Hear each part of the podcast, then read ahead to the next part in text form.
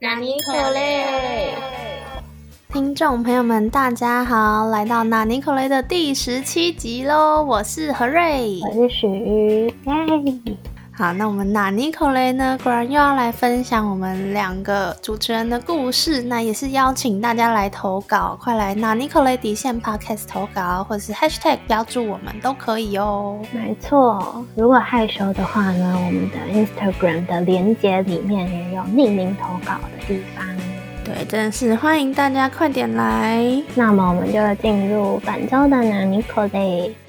本周的纳尼可雷。好，这个礼拜呢，就由我先来分享。我要分享的就是呢，我最近疯狂的晃神，感觉有一半灵魂都不在我自己身上。我来举个例子，就那天我跟我朋友去吃午餐，然后呢，我也没有在划手机，也没有在吃东西，我就在听我朋友讲话。他同一个东西跟我讲了三次，然后我就说啊什么？而且重点是旁边也没有。其他桌的人在讲话什么的，他就讲了三次，然后每次我就说啊？什么，然后他讲了第四次的时候，我就说哦，其实我还是没有听到。还有就是，我平常是会小忘东忘西的人，但是重要的是，我通常比较不会忘。就比如说要交报告什么，那我不会忘。嗯，礼拜五的时候我要交一个很大的报告，我前一天晚上还提醒我朋友说，哎，你明天要记得印出来哦，那一堂只能交纸本的。嗯，然后隔天一早，我搭公车搭了两站之后呢，我就突然想起，我忘了带我的报告。哎，我昨天命就印出来了，然后我身边也没有电子档，所以我就只要立马跳车，然后再跑两站公车站跑回家拿。然后我早上是要赶着去考期末考，所以我就从时间很充裕变成呃要来不及了，好惨。同一天晚上我回家就考完两个期末考回家，然后就突然想到。我忘记做我的韩语作业，就像有在上韩文课，迟交就不算分数的那种。然后我就想，好吧，算了。结果那天去韩文课的时候，老师还认得我，然后他就上课前来走下来，走到我旁边，然后跟我说悠悠喜，你是不是忘记交你的作业？” 我就哦，真的好尴尬，这就是。我一直在晃神的故事，你只是 需要赶快结束这个学期而已。真的，真是神志不清。好，那我来分享我的第一个拿尼口雷，是之前有一个贴图的课程，然后我就去参加了，因为我原本想说可以做个贴图或什么的。反正是免费的讲座，我就去听。我原本想说，应该一刚开始就是会教大家说什么，呃，怎样东西比较适合啊，或是可以陪大家一起看什么素材。嗯，结果原来不是，他会先从 AI 要怎么打开啊，PS 要怎么打开啊开始，然后就觉得天哪，就完全不知道在干嘛。因为那堂课是分成三加三六个小时的。我好像听了大概一两个钟头，那我就先走了。而且那边的设备就有问题，超难用的。所以我就想说，你是专门要开那堂课，为什么要让人用有问题的设备呢？然后他们还说什么，哦，现在可能没办法解决，就是要下礼拜一。然后我想说。啊，这堂课就是今天，然后你说下礼拜一才可以解决，那为什么我们大家一起承受？好不多。对对对，后来我就先逃走了，先去做自己的事情，感觉有点浪费时间。对，我也觉得超浪费时间的。但我后来还是有把那天随便画的东西另存档，不能白费那个时间。没错，虽然我一下下子就随便画完了喷枪之类的吧，我也不记得了。那就换许瑜分享哦。我觉得我接下来分享真的很好笑，这真的不是一般人可以遇到的。我先分享一个比较弱的，好了。这一两个礼拜不是超冷的吗？那天我就是念期末考，然后念一念觉得超冷，然后想说好，那我先去洗澡。洗到一半的时候，就是全身头跟身体全部都泡泡的时候，就突然没热水，你知道吗？然后我们家也没有其他人在，就只有一只猫一直在浴室门口喵喵叫。我就全身都泡泡，然后我就想说，嗯，等他一下，因为有时候就会跳掉。然后我就在那边等，因为我之后要考韩语的口说，然后还在那边背我的那个讲稿，你知道吗？背完三次之后。背了三次哦，就还是是冷的，我就不耐烦，我就一直开着拿手一直在下面冲，手一直冲冷水，不知道后来就会没感觉嘛，就你不会觉得那个水很冷，但我就看到我的手变紫色。no，不，反正呢，我后来等到我的身上的泡泡都干掉了，你知道吗？然后还没有热水，然后就看到我的那手臂就是鸡皮疙瘩都起来，拿那个汗毛竖起来，然后上面还有泡泡干的那个结晶，好歹命哦。那我再来分享另一个比较神秘的，就这个冷水澡，这个可能大家。就会遇到，接下来这个应该是正常人不会遇到。就是我那天走在路上，被一个人踢到。我跟我朋友要去吃晚餐，有一个人就在旁边下机车，然后下机车人的脚不是就会这样回旋踢吗？就从后座下来这样，然后我就被踢到了。他的那个一个回旋啊，就刚好正中我的手臂跟腰侧这样，然后就啊。然后那个人就对不起，对不起，你知道完全无法发火，因为真的是太荒谬了，怎么会有在路上被人踢的问题？而且那还不是很窄的路哦，然后就觉得超荒谬，而且对方还穿着蓝白拖，就有一种更荒谬的感觉。但我朋友就跟我说，对方穿马丁的话，你也不会比较开心吧？感觉还比较痛，也是对，好。一个被人踢的故事。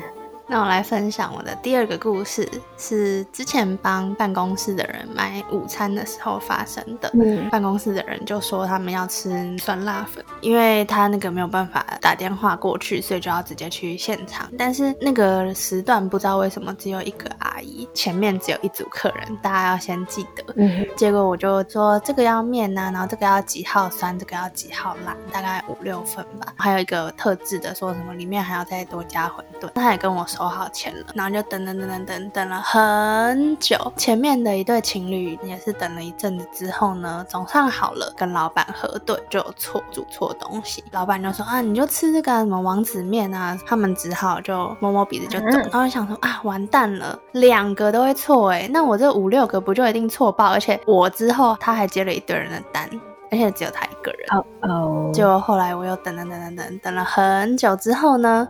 总算那个东西就好了，我就说我先去旁边确认一下，他就说哦好，应该不会错吧？我想说绝对不可能，好吗？开始检查，还把那个打开看特制的那个有没有记得放馄饨，几号酸要配几号辣什么什么，结果果然就有错的，就他给我少做一份，然后还在骗我，然后。那个主菜有放错的，然后我就想到说，一定就是刚刚那对情侣的王子面没有被放到，好累哦。对啊，就我们也才没有几份。然后后来我就跟老板反映说，他的有一个辣度、酸度放错，他就说那一样的啦。然后我就说，可是小辣跟小酸明明是几号？然后他就觉得我太纠缠不清了，所以他就说，好啊，不然你是。你要点什么嘛？然后我就说哦，我是要普通的辣，然后什么小酸什么什么，然后就赶快弄一个给我。他就说好，就这个了，然后就提着那几个东西走了。他可能也觉得很烦，那个时段不应该只有他一个人，所以他还要打电话给老板说什么，我现在只有一个人呐，忙不过来，赶快。反正自己就也有点混乱，但我觉得客人也有点可怜啊。对啊，而且就如果你没有办法把那些。酸度、辣度搞定，你一开始菜单就不要给人家填了，真的。而且我就觉得，那他就一次做好，然后再接单，然后做好再接单，就不会乱掉了。不太懂他为什么要这样子，他又想要自己快一点，其实他又会乱掉。好不懂。幸好有打开检查，所以回去之后就没有出错。你很细心哎，如果是我，就是那种懒得检查的人，错了就想说。啊，我已经去买了，你还想怎样？有，但是有时候真的会有讨厌的点餐的人，就是大家明明都点某一家店，自己原本不决定，菜单拿过去之后，他才要说，哈，那我想要吃什么什么的，可以吗？不可以，no no。然后还有就是会说什么，哎呀，今天都没有人要点饮料，然后就想说，我就是不想要帮你们服务这服务那，好吗？自己要点要自己提出来，不要在那边假装愤世嫉俗。我要讲的第三个也是我觉得超难你的事，这是我的考驾照续集。就各位听众朋友，如果听之前就知道，我驾照没有考过，对。反正呢，就是我的那个道路驾驶没有过，一结束之后就去那柜台，然后他就跟我说，那就帮你报一月十四号的哦。他就说你就到手早上来，然后只要再补考道路驾驶就好，就说好。然后说那给你收五百块哦，我说好，然后就给他五百块，然后就给我一张收据。过到快一月十四号的时候，大概就前几天，我就想说，嗯，那我考试前再去练习一下好了。所以我就传来问我的教练说，就是这几天有没有空，我想要再去那边练习一下。然后他就跟我说：“嗯，你没过吗？”我就说：“啊，我没过啊。”他说：“啊，是哦，那你没有报名一月十四号要考试？”哎，我说：“啊，怎么会？那时候柜台跟我说有啊，而且还跟我收钱，然后还给我收据。”他就说：“怎么可能？没有啊，你没有报名。”然后我就开始有点不爽，就说我报名，而且我还有收据。然后我的教练就说：“那你等我一下。”他就问柜台，就他后来就再打给我，他就说柜台真的没有报到我，好糟，就怎么会发生这种事？我不懂哎，所以我就没有办法去考，过年之后才能再去考。他就说：“那这样可以吗？”我就说：“啊，也只能这样啊。”好生气啊，很让人问号吧。觉得很无言，好就算了，就摸摸鼻子，就下一次再考。但他感觉态度不是很好，然后还说那这样可以吗？就觉得很问号啊啊，不然还能怎样？对啊，而且重点是我跟你说还好，我有先打去问可不可以去练习，因为我本来没有想要去练习，我本来要直接去考。啊，我如果直接去考的话，我那天不就搭一个半小时的车，然后过去那边，然后早上一大早，然后发现我不在名单上面，然后就在满肚子脏话，再搭一个半小时回来。那不是让北齐吗？如果是鸟，真的会气疯耶！我懂，我懂，真的是。什么鸟事都会被我遇到。那我来分享第三个拿尼口雷，是我的朋友被狗咬的故事，很悲伤的故事。我的朋友是正大的学生，然后大家可能狗后，对对对对对，然后就是会遛一群野狗，可能那天狗后就不在，然后我的朋友就在正大修体育课，所以就在河堤那边，结果呢他就被狗追，被狗咬，我觉得超扯的，因为很多人都是被狗追而已，就没想到他被狗咬，然后他那天大崩溃，直接在河堤那边大哭，就很可怜。啊，很严重吗？医生跟他说一定会留疤，觉得很可怜。我觉得校方应该要想办法处理那些狗。对，我也觉得，如果已经会危害到人的话，真的。而且我觉得危害的定义也很模糊，很多人都被狗追，就从几年前就开始，可是一直都没有人去处理，就蛮不好的。对啊，很怪，还会攻击人，这是很夸张。所以他说他现在真的超恨野狗，想要一个安静的小人都不行，以后在腿上面涂辣椒水，你要辣死他吗？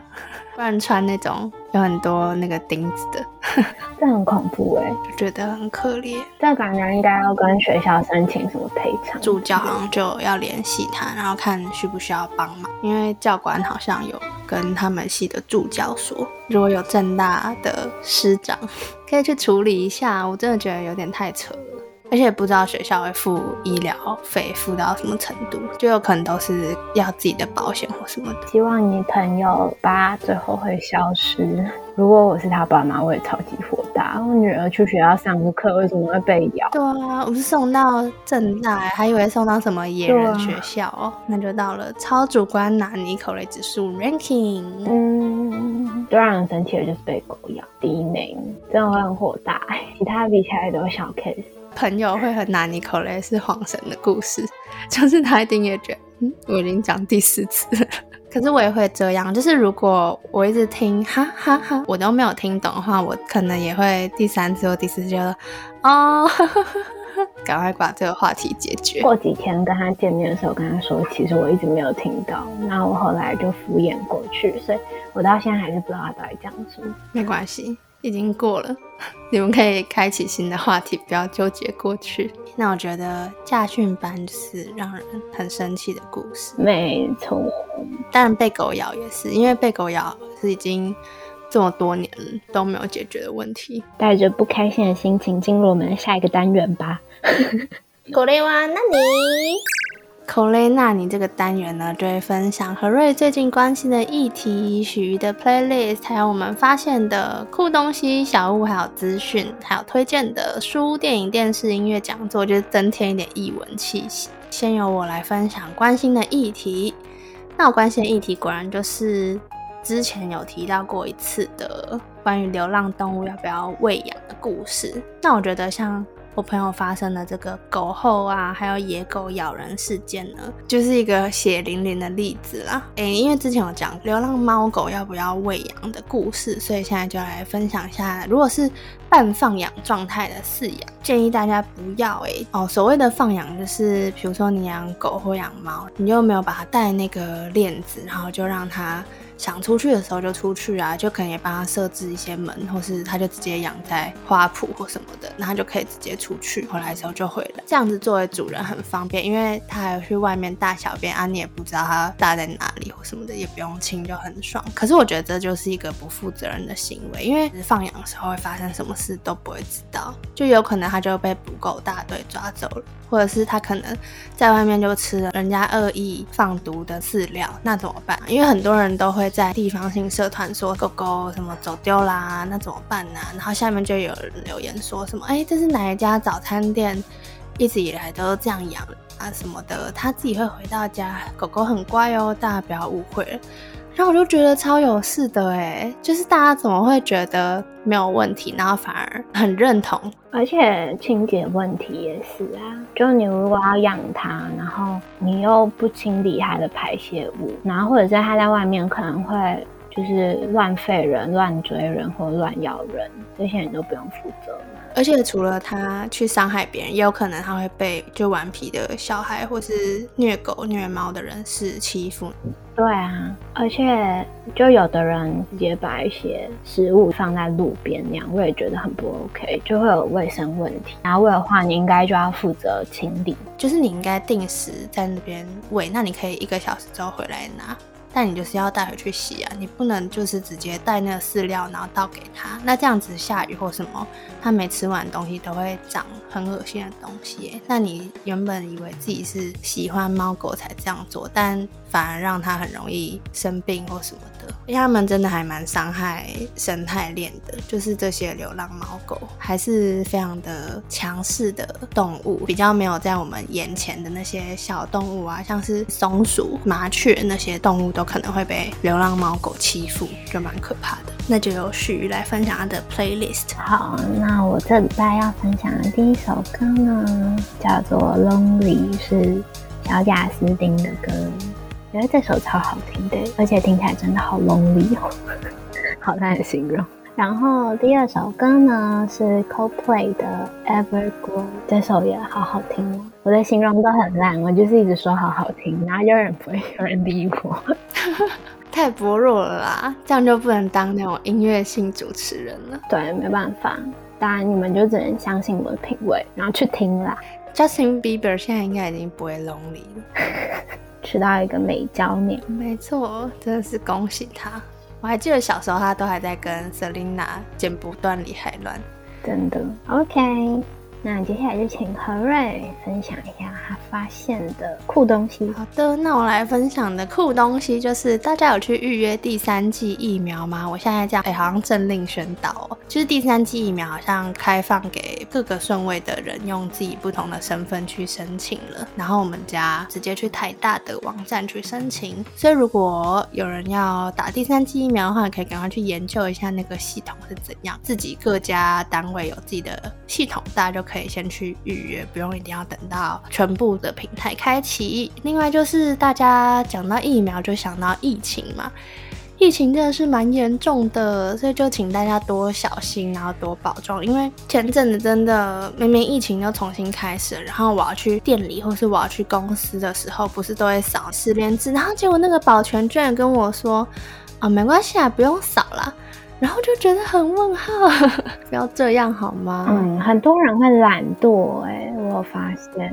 我可能有时候也会懒惰或什么的，但是现在已经疫情又出来了，大家还是要记得自己的足迹很重要呢，不要再松懈了。尤其是最近天气冷，就一些可能有慢性病或者是年纪比较高的人，就如果真的中了的话，会蛮严重的。所以大家还是要保护好身边这些人，该做的清洁还是要做。该扫十连字就扫，没错。还有虽然很冷，但还是要多洗手，就很可怕，真的好冰哦。记得在口袋里放暖暖包，这样如果洗完手之后就可以赶快温暖一下。我们政令宣导结束，没错。最后要来增加大家的译文气息，就是我之前说迷上一个杰尼斯弟弟，所以就来补他的之前的作品。然后呢，就要来分享一个电影，是四百六十一个便当。赵之俊又是我最近喜欢的杰尼斯弟弟，然后他跟景之元快演一起演一个父子的故事，当然他是演儿子。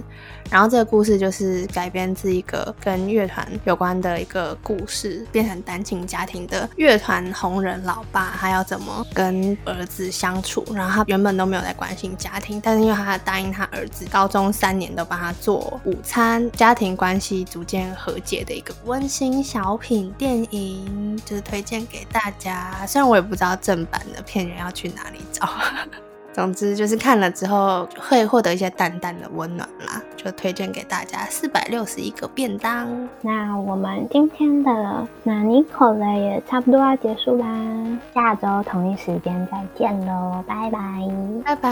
我们明就不同时间，管他的，都是礼拜一嘛。